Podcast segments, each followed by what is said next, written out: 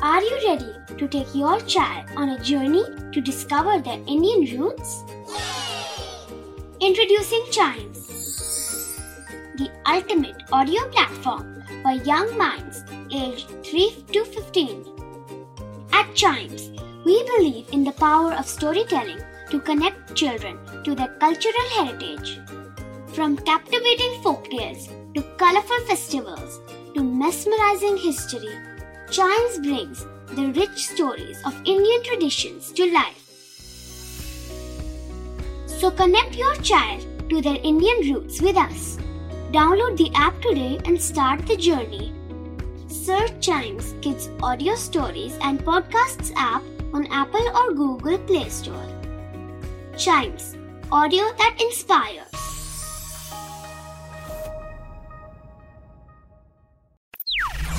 बच्चों के बहुत सारे सवाल। क्या है उनके जवाब? कभी सोचा है?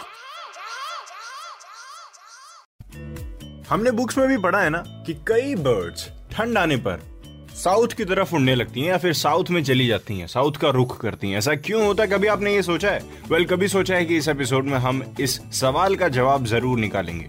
तो इसका सबसे शॉर्ट में अगर सिंपल तरीके से जवाब जाने तो यही है कि जितनी भी बर्ड्स सारी नहीं उड़ती, जितनी भी उड़ती हैं राइट वो सिर्फ़ अपने खाने के लिए उड़ती हैं।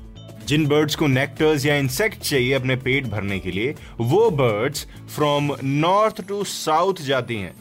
कुछ बर्ड्स स्टेट्स में घूमती रहती हैं, या फिर कोई कोई बर्ड्स बड़े बड़े डिस्टेंसेस को कवर कर लेती हैं। और बड़े डिस्टेंसेस मींस मतलब जैसे कनाडा से सेंट्रल अमेरिका इतने बड़े डिस्टेंसेस वेल डिपेंड करता है, लेकिन इन सब का रीजन होता है खाना। बर्ड्स के इंस्टिंक्ट्स होते हैं वो उनको बता देते हैं कि भैया अब आ गई है ठंड यहाँ से अब आप यहाँ से निकलो। वेल well, ये उनको कैसे पता चलता है? ये जैसे सारे ऑर्गेनिज्म के अपने अपने यू नो सेंसर्स होते हैं उनके पास भी अपने अपने सेंसर्स होते हैं। Right right? जो उनको बताते हैं कि वार्मर एरियाज़ में आपको अभी जाना चाहिए।